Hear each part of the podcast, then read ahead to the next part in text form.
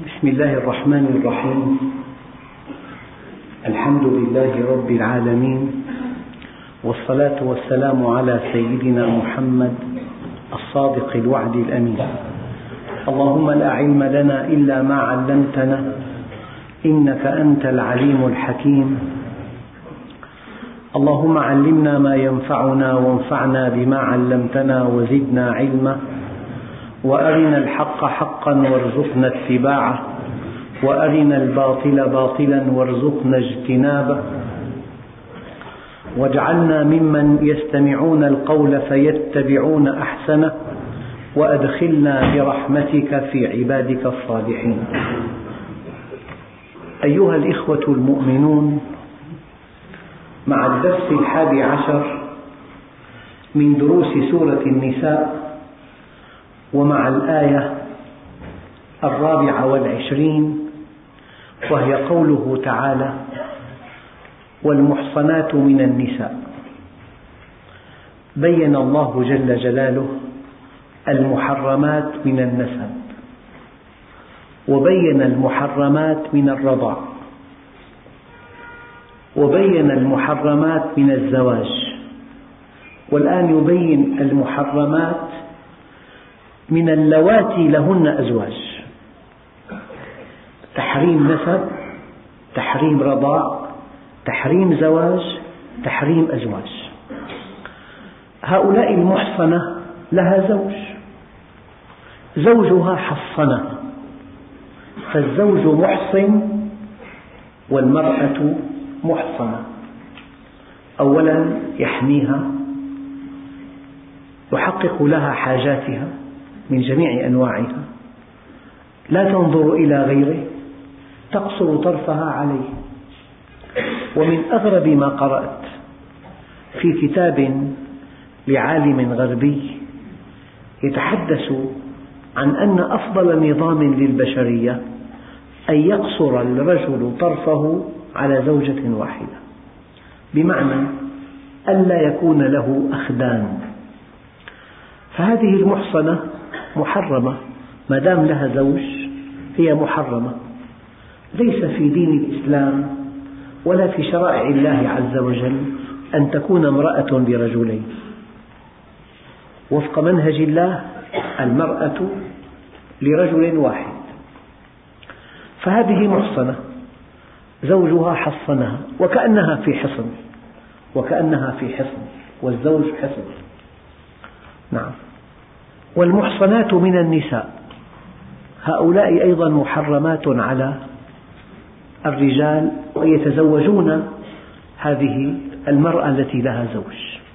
محرم على الرجال أن يتزوجوا امرأة لها زوج. ثم يقول الله عز وجل إلا ما ملكت أيمانكم. والحقيقة ملك اليمين بحث طويل. هذا البحث يتعلق بالفتوحات الإسلامية.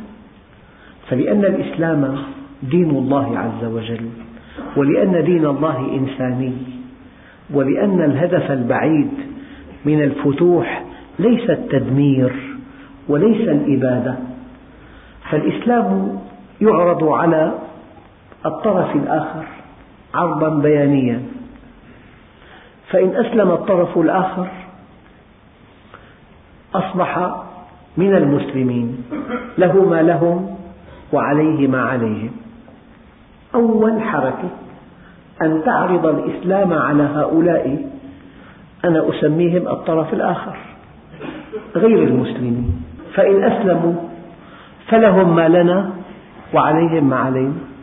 والإسلام جمعنا معهم وأذابهم فينا وأذابنا فيهم.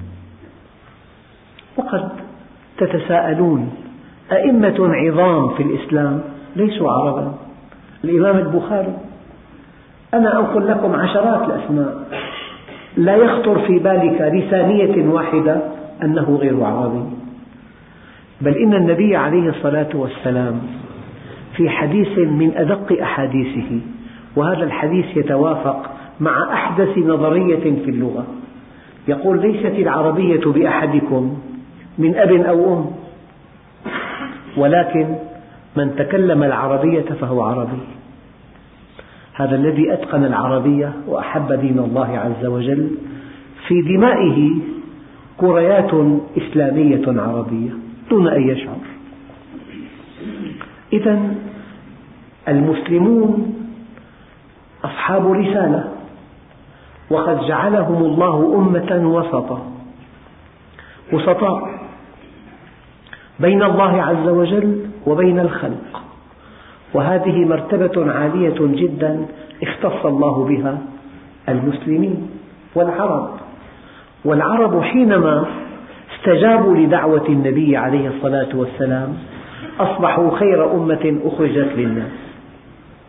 وفي الجامعة العربية مزينة بهذه الآية كنتم خير أمة أخرجت للناس والآية الثانية واعتصموا بحبل الله جميعا. لكن هؤلاء أمة الاستجابة. ما داموا قد استجابوا لله عز وجل إذا هم خير أمة أخرجت للناس. علة الخيرية أنهم يأمرون بالمعروف وينهون عن المنكر ويؤمنون بالله. فخيريتهم علتها الأمر بالمعروف والنهي عن المنكر والإيمان بالله. فإن لم يأمروا بالمعروف ولم ينهوا عن المنكر ولم يؤمنوا بالله فقدوا خيريتهم فأصبحوا أمة كأية أمة لا شأن لها عند الله. وهذا يؤكده وقالوا نحن أبناء الله وأحباؤه أهل الكتاب. فأجابهم الله عز وجل قل فلم يعذبكم بذنوبكم؟ بل أنتم بشر ممن خلق. ولا أجد آية تتعلق بأهل الكتاب تنطبق على المسلمين انطباقا تاما كهذه الآية. يقول لك أحدهم نحن أمة محمد صلى الله على سيدنا محمد. الجواب قل فلم يعذبنا الله بذنوبنا؟ بل نحن حينما لم نستجب بشر ممن خلق. بشر ممن خلق. وملخص ملخص الملخص هان أمر الله علينا فهن على الله. هان أمر الله علينا فهن على الله. لذلك العلماء قسموا أمة محمد صلى الله عليه وسلم إلى أمتين. الأمة الأولى أمة الاستجابة والأمة الثانية أمة التبليغ. فالتي استجابت خير أمة أخرجت للناس والتي لم تستجب هي أمة التبليغ. كأية أمة من الأمم بشر ممن خلق. المؤمنون الصادقون الذين أناط الله بهم رسالة هي نشر هذا الدين في الآفاق. ألا تسمعون هذه الأمة ذات رسالة خالدة؟ هذه رسالتها الإسلام. نشر هذا الدين في الآفاق. فاذكروني أذكركم. أما حينما لا نستجيب نحن أمة كأية أمة. إذا في أعناقنا رسالة. في أعناقنا مهمة. نشر هذا الدين. المنهج الذي رسمه الله عز وجل وبينه النبي لنشر هذا الدين كما يلي. أولا نعرض الإسلام عرضا بيانيا على الطرف الآخر. فإن استجاب فهو منا ونحن منه. له ما لنا وعليه ما علينا. ويا أيها الناس إنا خلقناكم من ذكر وأنثى وجعلناكم شعوبا وقبائل لتعارفوا. أما الآن ليثني بعضكم بعضا. أبدا. يقول لك تطهير عرقي. ما هذا الكلام؟ تطهير عرقي. هذا الذي يقتل ليس قاتلا وليس سارقا وليس منتهكا لأعراض الناس بس لأنه مسلم يقتل. وما نقموا منهم إلا أن يؤمنوا بالله العزيز الحميد. فلأن الله جل جلاله أناط بنا مهمة تبليغ الرسالة للخلق جميعا. نعرض هذه الرسالة على الطرف الآخر. فإن قبل قبلها فهو منا ونحن منه وعلى العين والرأس. وإن لم يقبلها نعرض عليه الجزية. الجزية لها معنى لطيف جدا. المسلم لا يستطيع أن يحارب إلا عن عقيدة. المسلم حينما يحارب يحمل عقيدة سامية جدا. هذه حرب مقدسة. هدفها نشر هذا الدين. هدفها أن يمكن دين الله في الأرض. هدفها لتكون كلمة الله هي العليا. هدفها أن يدين الناس بدين الله. الحرب التي شرعها الله عز وجل حرب مقدسة. وقاتلوهم حتى لا تكون فتنة ويكون الدين لله. الفتنة ما ترون. إنسان إباحي يفرض إباحيته على كل الأرض. هذه الفتنة. قد نحارب بالمرأة قد نحارب بالقمار قد نحارب بالبنوك قد نحارب بالميسر. وقاتلوهم حتى لا تكون فتنة. لا يأتي إنسان قوي يفرض ثقافته وإباحيته وانحرافه وتسلطه على كل شعوب الأرض كما يجري الآن تماما. وسوف ترون أيها الإخوة أن أهون غزو الغزو العسكري بينما الغزو الثقافي أخطر ألف مرة. بالغزو العسكري الجندي في سكنته وأنت تحاربه أما بالغزو الثقافي دخل إلى بيتك وأفسد أولادك وأفسد بناتك وأفسد زوجتك. ونقل النمط الغربي إلى بلاد المسلمين الإباحية الاختلاط الربا الانحراف التعلق بالدنيا. أنا لا أرى غزوا أخطر من الغزو الثقافي الذي ترونه الآن في مشارق الأرض ومغاربها. لذلك حتى لا تكون فتنة ويكون الدين لله. عرضنا هذا الدين على الطرف الآخر فقبله فهو منا ونحن منه. لم يقبله. نقول له أنت في حمايتنا ولك الحرية التامة. في أن تمارس شعائر دينك ونحن نحترم دينك ونحترم معتقدك ولا نقترب منهما أبدا. ولكن لن تستطيع أن تحارب معنا لأننا أصحاب عقيدة. نحن حربنا حرب أساسها نشر الحق والرحمة بالخلق ما في بالحرب الإسلامية إبادة أبدا. ما في قتل طفل ما في قتل امرأة ما في قتل شيخ ما في قلع شجرة ما في قتل بهيمة ما في شيء. تجريف أراضي اقتلاع أشجار تدمير بيوت تدمير ممتلكات قتل أطفال قتل نساء. هذه الحرب لا علاقة لنا بها إطلاقا. الحرب الإسلامية حرب شريفة. أساسها نشر الحق. فإن لم يرضى أن يدخل في دين الله هو حر لأنه لا إكراه في الدين. لا إكراه في الدين. له أن يبقى على معتقده. وله أن يمارس العبادة في بيت عبادته. وله أن يفعل ما يشاء ضمن النظام الإسلامي العام. ولكن هذا الذي أبى أن يسلم وبقي محافظا على دينه لا يمكن أن يقاتل معنا لأننا نحارب على عقيدة إسلامية. إذا يدفع الجزية. يعني تماما كما يسميه الناس اليوم البدل النقدي. أي الجزية لكن مقابل هذا البدل نحن نحميه حماية تامة. كما فعل سيدنا خالد في حمص. فإن أبى أن يسلم وإن أبى أن يدفع الجزية وأصر على أن يقاتل نقاتله. وقاتلوا الذين يقاتلونكم. لا نقاتل إلا المقاتل. هذا هو الدين. فإذا قاتلناه وانتصرنا عليه ليس القصد أن نقتله. القصد أن نهديه إلى الله عز وجل.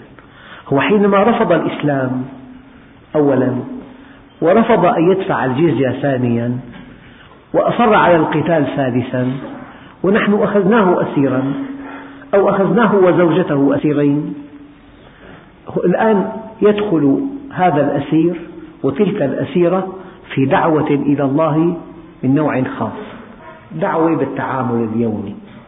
يعني أنت ائتي بإنسان ليعمل معك. لو أنه على نقيض مع ما تعتقد لكن رأى منك لطفا ورحمة. وعدلا وإنصافا. أطعمته مما تأكل ألبسته مما تلبس ما كلفته ما لا يطيق أعنته على ما تكلفه به جعلت النهار لك والليل له. هذه المعاملة الطيبة وهذا الإكرام يعني أن تطعم خادمك مما تأكل وأن تسقيه مما تشرب وأن تلبسه مما تلبس. وأن لا تكلفه ما لا يطيق وأن ترحمه وأن تكرمه. فهذا الأسير أنا والله لا أبالغ. لو أن الذي يحارب أخذ هذا المقاتل الذي وقع أسيرا وعامله المعاملة التي شرعها النبي عليه الصلاة والسلام لا بد من أن يسلم. قال فإن أسلموا فإخوانكم في الدين. انتهت عملية الله. مدرسة. مدرسة أخرى من مدارس الدعوة إلى الله. هذا الذي أفهمه من خلال أن يأخذ الجيش الإسلامي أسيرا ليس القصد أن يقتله ولا أن يستخدمه ولا أن يذله القصد فقط أن يعلمه الإسلام تعليما عمليا. لذلك لما جاء والد سيدنا زيد بن الحارثة ليشتري من النبي هذا العبد الذي كان ابنه. قال له قال للنبي الكريم كم تطلب؟ قال لا أطلب شيئا هو ابنك إن أراد أن يذهب معك فله الحرية. فأبى أن يذهب مع أبيه وأصر أن يبقى مع رسول الله. قال له يعني أتؤثر هذا الرجل على أبيك وأمك؟ فقال سيدنا زيد الذي رأيته من هذا الرجل لا يوصف. لم أره لا من أبي ولا من أمي. أما هذا الذي أفهمه من نظام الأسر في الإسلام. نريد أن ننشر هذا الدين. نشرناه بالبيان فلم يقبل. عرضنا الجزية فلم يقبل. ذلك الآن حاربنا. لم نحارب حرب إبادة ولا حرب انتقام ولا حرب إذلال ولا حرب تدمير بل إن النبي عليه الصلاة والسلام حينما قال الحرب خدعة أي ينبغي أن ترسم خطة تأخذ الطرف الآخر أسيرا لا أن تدمره. الآن كم تسمعون في العالم من مذابح جماعية؟ إبادة كاملة. كل يوم في خبر اكتشفنا مقبرة جماعية.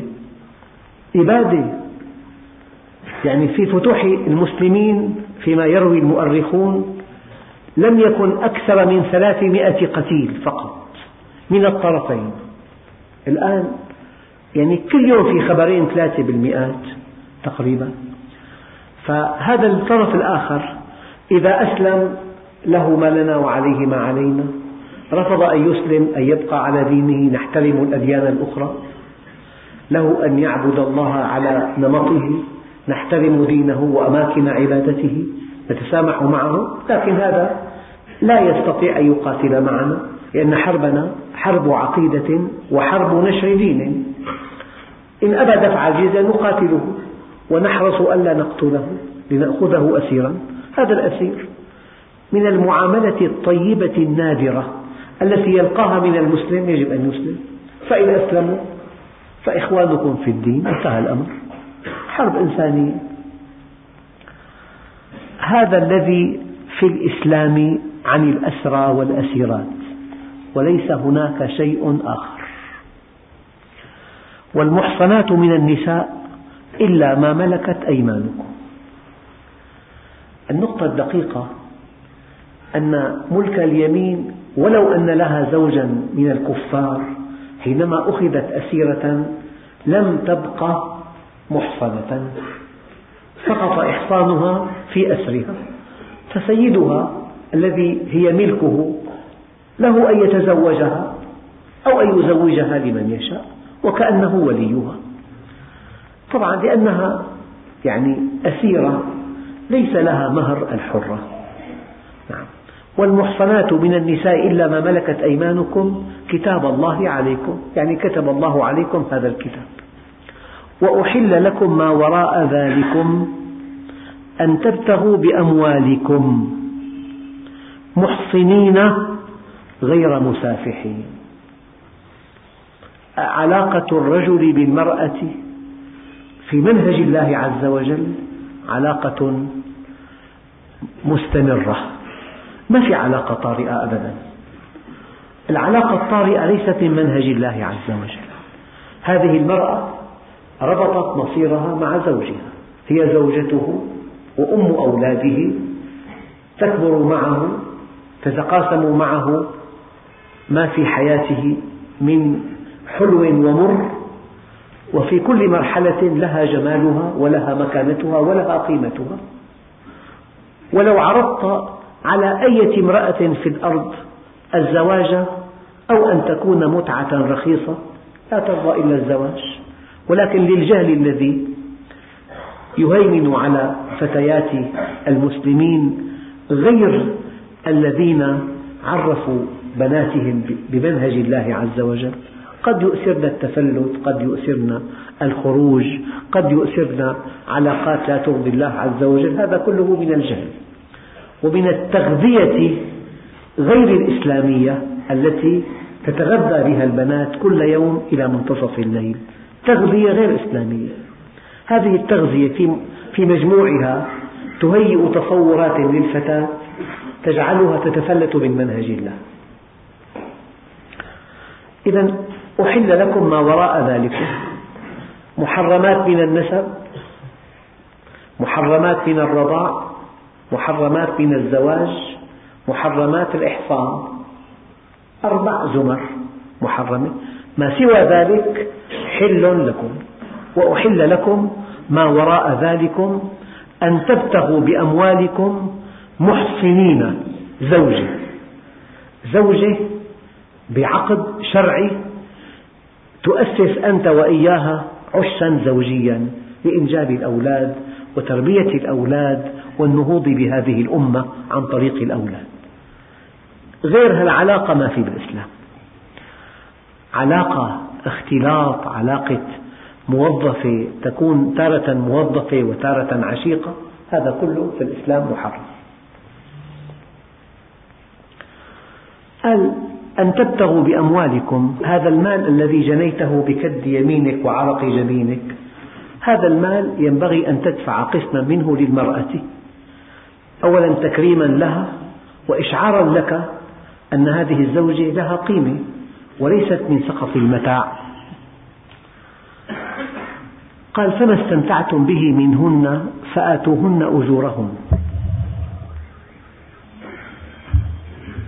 أنا مضطر أن أعود إلى بعض آيات الله عز وجل التي ذكر فيها الأجر. لأن من المسلمين من فهم فما استمتعتم به منهن فآتوهن أجورهن. بعض المسلمين فهم من هذه الآية أنه يجوز أن تستأجر امرأة لتقضي حاجتك منها بأجر معين. وهذا في الإسلام محرم أشد التحريم. أما من يقول إن هذا الأجر هو أجر هذا الزواج المؤقت أيها الإخوة في المائدة الآية رقم خمسة اليوم أحل لكم الطيبات وطعام الذين أوتوا الكتاب حل لكم وطعامكم حل لهم والمحصنات من المؤمنات والمحصنات من الذين أوتوا الكتاب من قبلكم إذا آتيتموهن أجورهن محصنين غير مسافحين ولا متخذي أخدان ومن يكفر بالإيمان فقد حبط عمله وهو في الآخرة من الخاسرين. الأجر في هذه الآية معناه المهر.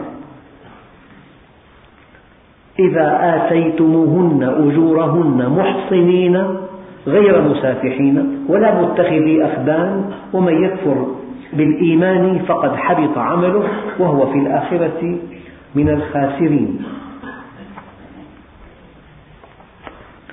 آية أخرى. يا أيها النبي إنا أحللنا لك أزواجك التي آتيت أجورهن. ما معنى الأجر في هذه الآية؟ المهر فقط. في ثمان آيات الأجر معناه المهر. لا يعني الأجر أن تستأجر امرأة لتستمتع بها إلى حين مقابل أجر تعطيه إياها. فهذه الحجة باطلة. أن تتوهم أن الله عز وجل حينما قال فما استمتعتم به منهن فآتوهن أجورهن فريضة. الأجر في كل آيات القرآن يعني المهر فقط. هي الأحزاب وفي الممتحنة يا أيها الذين آمنوا إذا جاءكم المؤمنات مهاجرات فامتحنوهن الله أعلم بإيمانهن فإن علمتموهن مؤمنات فلا ترجعوهن إلى الكفار لا هن حل لهم ولا هم يحلون لهن وآتوهم ما أنفقوا ولا جناح عليكم أن تنكحوهن. زواج عادي. إذا آتيتموهن أجورهن يعني مهورهن. وفي سورة الطلاق أسكنوهن من حيث سكنتم من وجدكم ولا تضاروهن لتضيقوا عليهن وإن كن أولات حمل فأنفقوا عليهن حتى يضعن حملهن فإن أرضعن لكم فآتوهن أجورهن وأتمروا بينكم بمعروف وإن تعاثرتم فسترضع له أخرى. هنا الأجر بمعنى تعويض الإرضاع. أيها الإخوة إذا كلمة الأجر في القرآن الكريم لا تعني إلا المهر. والإمام الأوزاعي يرى أن كل عقد زواج ليس على التأبيد فهو زنا. على التأبيد. قد تطلق بعد حين. بسبب طارئ. أما حينما تعقد العقد ينبغي أن يكون العقد على التأبيد. لأن امرأة في الأرض لا ترضى أن يكون الزواج مؤقتا. المرأة شيء عجيب. لها مرحلة تكون شابة ومرغوب فيها. في مرحلة تكون أم مرحلة ثالثة جدة. فالذي يأخذ الفتاة يأخذ جمالها ثم يرميها ضيعها وضيع مستقبلها. فلذلك لا ترضى فتاة في الأرض أن يكون زواجها مؤقتا وأن لا تعلمها هذا غدر بها أيضا. إذا هذا تشريع الله عز وجل. والمحصنات من النساء إلا ما ملكت أيمانكم كتاب الله عليكم وأحل لكم ما وراء ذلكم أن تبتغوا بأموالكم محصنين أنفسكم. أنتم تحصنون أنفسكم بالزواج وهن يحصن بتحصينكم لهن. غير مسافحين السفاح والزنا. هذا الماء يسفح بلا جدوى. أما هذا الماء بالزواج ينجب ولدا طاهرا مواطنا صالحا مؤمنا كبيرا. فشتان بين النكاح والسفاح. وحينما يضع الآباء شروطا تعجيزية أمام الأزواج من خطاب بناتهم هم دون أن يشعروا يدفعن الشباب إلى السفاح. فما استمتعتم به منهن فآتوهن أجورهن. يعني في نقطة دقيقة وهي أن الإنسان إن لم يدخل وأراد الطلاق يجب عليه نصف المهر. فلماذا أوجب النبي عليه الصلاة والسلام في بعض الأحاديث؟ ولماذا أوجب الله في آيات كثيرة نصف المهر؟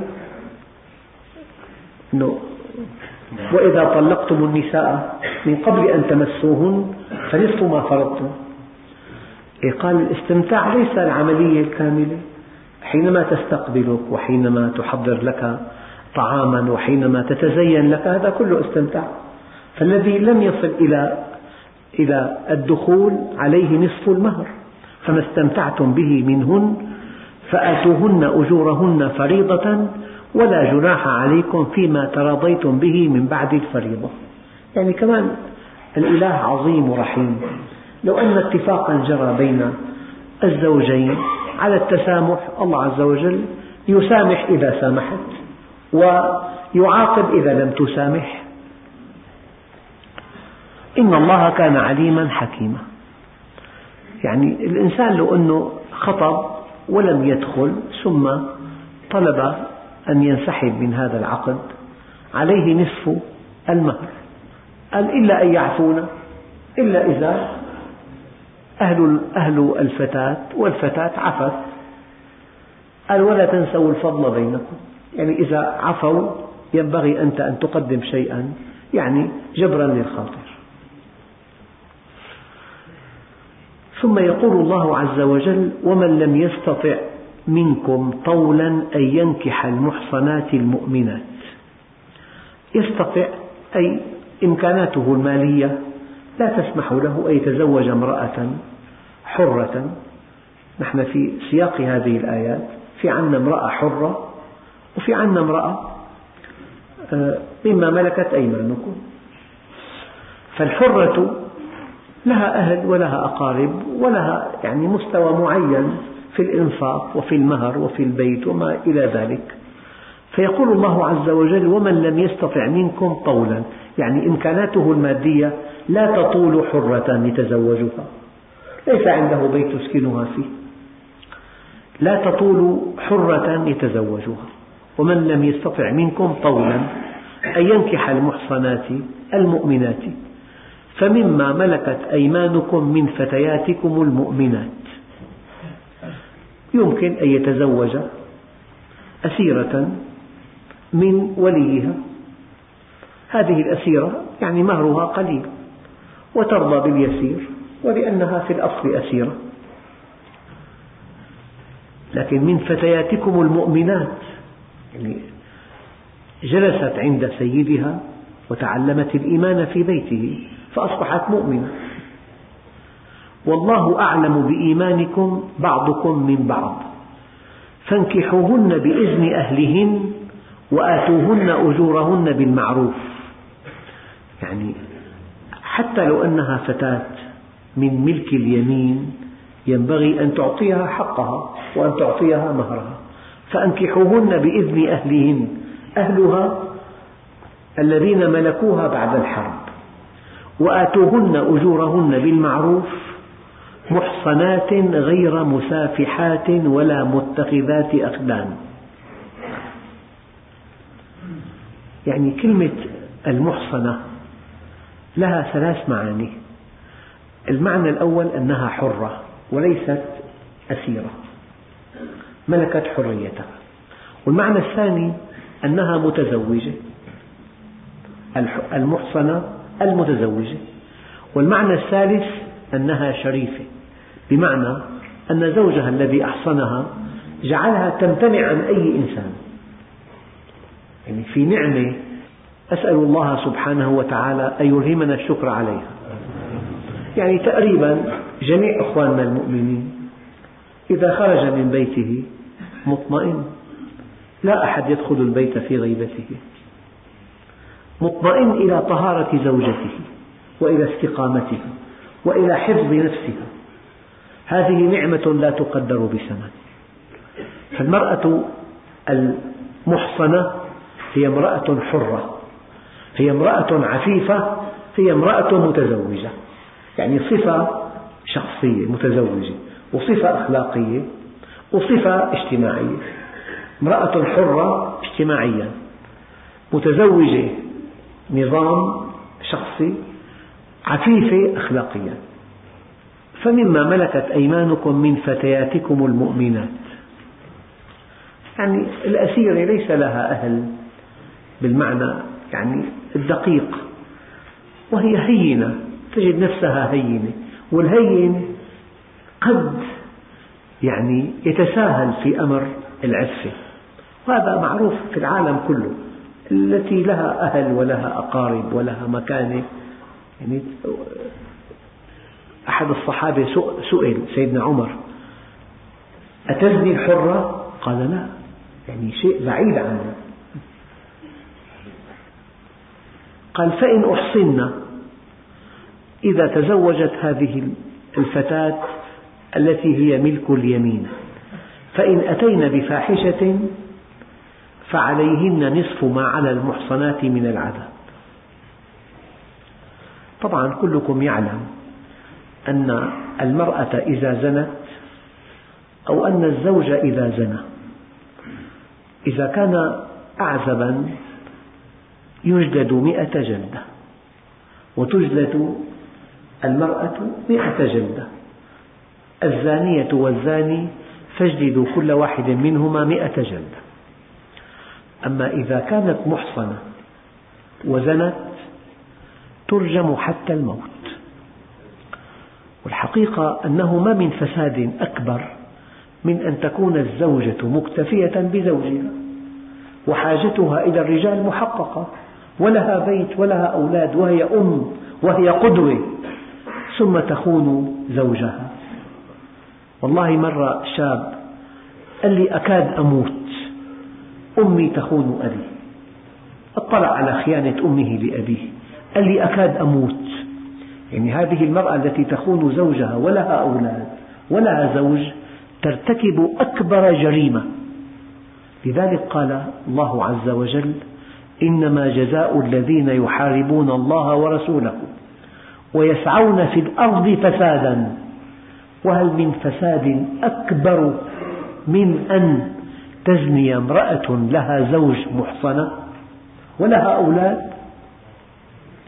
ولعل النبي عليه الصلاة والسلام في حكمه بالرجم على الغامدية أنه استنبط من هذه الآية إلا أن يقتلوا أو يصلبوا أو تقطع أيديهم وأرجلهم من خلاف أو ينفوا من الأرض.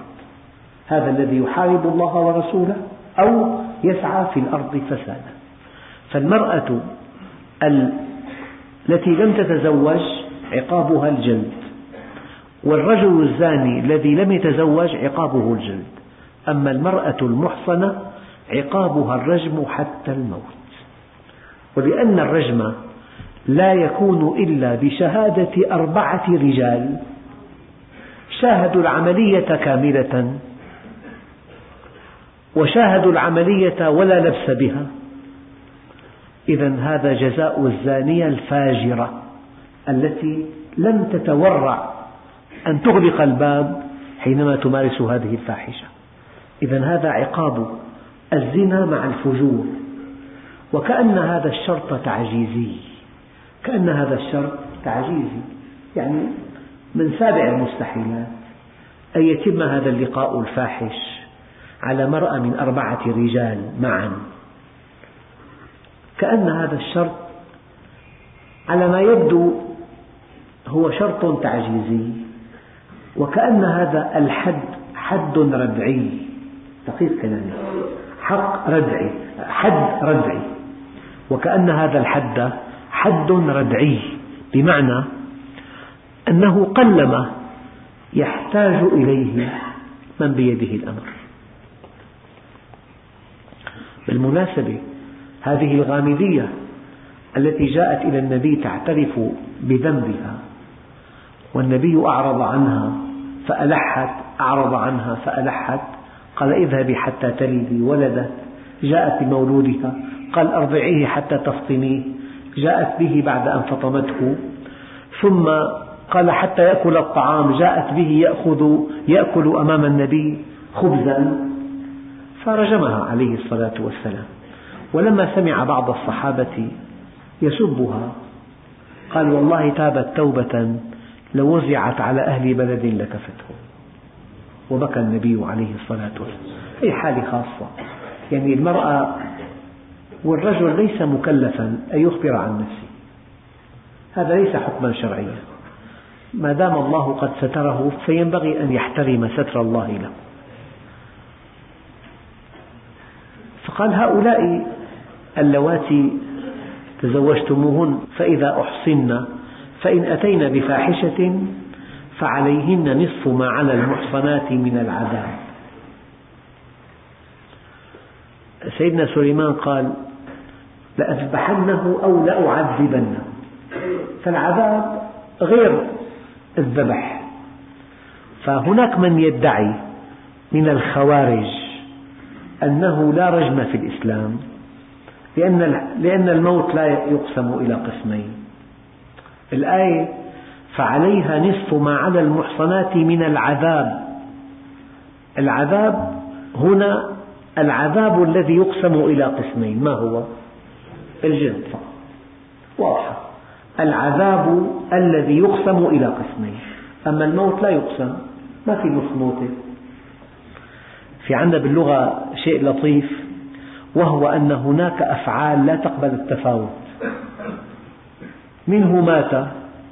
لا تقبل التفاوت لا تقبل اسم التفضيل لا تقبل ألفاظ التعجب. ما أموته ما في ما أموته باللغة. ما في فلان أموت من فلان. الموت حد حد حالة واحدة. في أفعال لا تقبل التفاوت. هذه لا يصاغ منها اسم تفضيل ولا صيغة تعجب. والموت منها. فالموت لا يقسم إلى قسمين. إذا لأن الله عز وجل قال لأذبحنه أو لأعذبنه. العذاب غير القتل. إذا العلماء استنبطوا من أن هذه الفتاة إذا زنت عليها نصف الحد الذي يقسم إلى قسمين وهو الجلد فإن أتين بفاحشة فعليهن نصف ما على المحصنات من العذاب ذلك لمن خشي العنة منكم. يعني العنت أحكام الزواج أيها الإخوة تتوزع بين خمس أحكام. قد يكون الزواج فرضا على الشاب إذا تاقت نفسه إليه وخشي العنت وهو يملك مقومات الزواج. يعني يملك البيت والمهر وكل, وكل لوازم الزواج. يملك المقومات وتاقت نفسه إليه ويخاف على نفسه من الزنا. الزواج في حق هذا الإنسان فرض. أما الذي تاقت نفسه للزواج ولم يخشى العنت لم يخشى الضجر لم يخشى الزنا تاقت نفسه ولكن ضامن أنه لا ينحرف. فهذا الزواج في حقه واجب. كان فرضا فصار واجبا لأنه لم يخشى العنت أما الذي لم تتق نفسه إلى الزواج ولا يخشى العنة من عدم الزواج فالزواج في حقه مباح. يعني لا فرض ولا واجب. أما الذي لا يملك القدرة على الزواج وليس أهلا للزواج يعني في إنسان يعني أنا أستمع من حين إلى آخر. إلى شكاوى. يعني شاب تزوج فتاة. لأتفه الأسباب حلف بالطلاق عليها لأتفه الأسباب. سبب تافه جدا. يقول ابن عباس يعني أن أحدكم يطلق امرأته ويأتيني ويقول يا ابن عباس يا ابن عباس. أيرتكب أحدكم أحموقته ويقول يا ابن عباس يا ابن عباس. الزواج أهلية. أنت الآن قائد هذا البيت. لأسباب تافهة جدا يرمي عليها يمين طلاق. بل أيمان طلاق؟ بل كل ما حل لك شيخ يحرمك عشرة. لسبب تافه جدا. ولأسباب لا تعقل. افرض عليها شروط غير معقولة وكلام غير معقول. فهذا الذي ليس أهلا أن يتزوج. ليس قائدا لهذه الأسرة وليس زوجا كاملا وليس زوجا مؤهلا في عنده خلل هذا الزواج في حقه مكروه. مكروه كراهة تحريمية. أما الذي لمجرد أن يتزوج يشقي معه امرأة هذا الزواج في حقه محرم. إيش قال حالك؟ يشقى ويشقي معه. والله أستمع أحيانا إلى شكاوى مكتوبة أو على الهاتف. شيء لا يصدق. يأتي بعد منتصف الليل شاربا للخمر. يتكلم بأبشع الكلمات وينحرف أشد الانحراف. هذا إنسان محرم عليه أن يتزوج. قال فإذا أحصن فإن أتين بفاحشة فعليهن نصف ما على المحصنات من العذاب. ذلك لمن خشي العنة منكم. فإذا كان شاب لا يخشى العنة فليصبر. فليصبر. يا معشر الشباب من استطاع منكم الباءة فليتزوج ومن لم يستطع فعليه بالصيام فإنه له وجاء. قال وأن تصبروا خير لكم. يعني هي الزوجة أم أولادك. هذه الزوجة سوف تربي أولادك. فإن لم تكن في المستوى اللائق انعكس هذا على أولادك. فإذا كان في إمكان تصبر فابحث عن الزوجة الجيدة. وأن تصبروا خير لكم. نعم. والله غفور رحيم. ثم يقول الله عز وجل يريد الله ليبين لكم ويهديكم سنن الذين من قبلكم ويتوب عليكم والله عليم حكيم. ثم يقول الله عز وجل يريد الله ليبين لكم. وهذا البيان من رحمته من رحمته بنا. ويهديكم سنن الذين من قبلكم ويتوب عليكم والله عليم حكيم.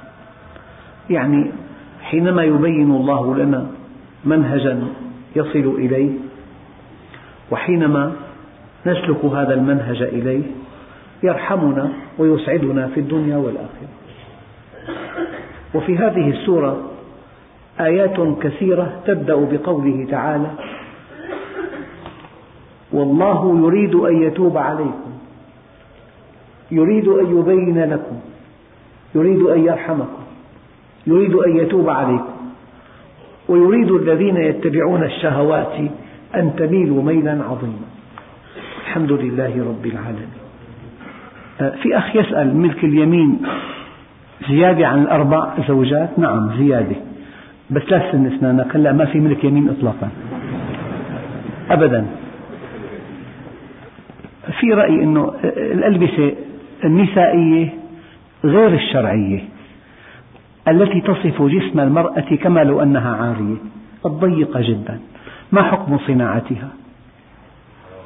والله إذا كنت مؤمنا وسرت في الطريق ورأيت فتاة ترتدي هذه الثياب التي صنعتها أنت ما بتحتاج لمفتي أبدا. ما بتحتاج لأحد تسأله. بتحس أنه أنت ساهمت في هذه الفتنة. الله الغني. استغني عن هذه الحرفة. أما الثياب العادية ما في لها إشكال. الشيء السابغ والكامل ما في عليه إشكال. أما الثياب الفاضحة الضيقة هي في عليها إشكال. بالفطرة من دون فتوى. هل هناك نص بالرجم بالقرآن أو السنة؟ الجواب دقيق جدا. فعل النبي أبلغ من قوله في فهمه لكتاب الله. أنا قلت لكم الآية إنما جزاء الذين يحاربون الله ورسوله ويسعون في الأرض فسادا.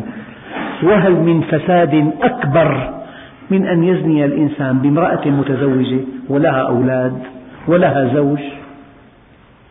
يعني المرأة إذا زنت وليست متزوجة تفضح نفسها بنفسها. أما إذا زنت ولها أولاد تجر هذه الفضيحة لكل أولادها ولزوجها. قضية كبيرة جدا. فلعل النبي استنبط من هذه الآية الحكم لكن الله عز وجل قال وما آتاكم الرسول فخذوه وما نهاكم عنه فانتهوا. النبي عليه الصلاة والسلام يطاع استقلالا في أحاديثه. يطاع استقلالا يعني لو جاء بحكم شرعي صحيح ثابت ينبغي أن نطيعه. فالتشريع ما جاء في القرآن وما جاء في السنة. ما قال أطيعوا الله ورسوله؟ قال أطيعوا الله وأطيعوا الرسول أي استقلالا. نعم. فعل النبي أبلغ من قوله. قوله يؤول أما فعله لا يؤول. في الحديث الصحيح أمر برجم عدة نساء في, في, في حياته صلى الله عليه وسلم. الصدقة الجارية إذا مات العبد انقطع عمله إلا من ثلاث. صدقة جارية يعني بناء مسجد مستشفى دار أيتام معهد شرعي أو علم ينتفع به أو ولد صالح يدعو له. عم يقول أنه أحد الأخوان أنه أدب المرور أمام المصلين. المصلي ينبغي أن يصلي أمام الحائط أو أمام عضاضة. أما إذا كان فاضي أمامه بده سترة يحط أمامه سترة. أما إذا في سترة يعني شنطة أو عصا أو حاجة أو كتاب أو جاكيت إذا حطه أمامه صار هذا سترة له. لك أن تمر بعد هذه السترة. أما إذا ما في سترة المرور أمام المصلي مشكلة كبيرة. وفي نهي شديد من النبي عليه الصلاة والسلام. أما إذا واحد جاهل عم بيصلي عم بيصلي مر واحد أمامه قام مد إيده لا تمر. قال له أهلين استقام سلم عليك. نعم. والحمد لله رب العالمين.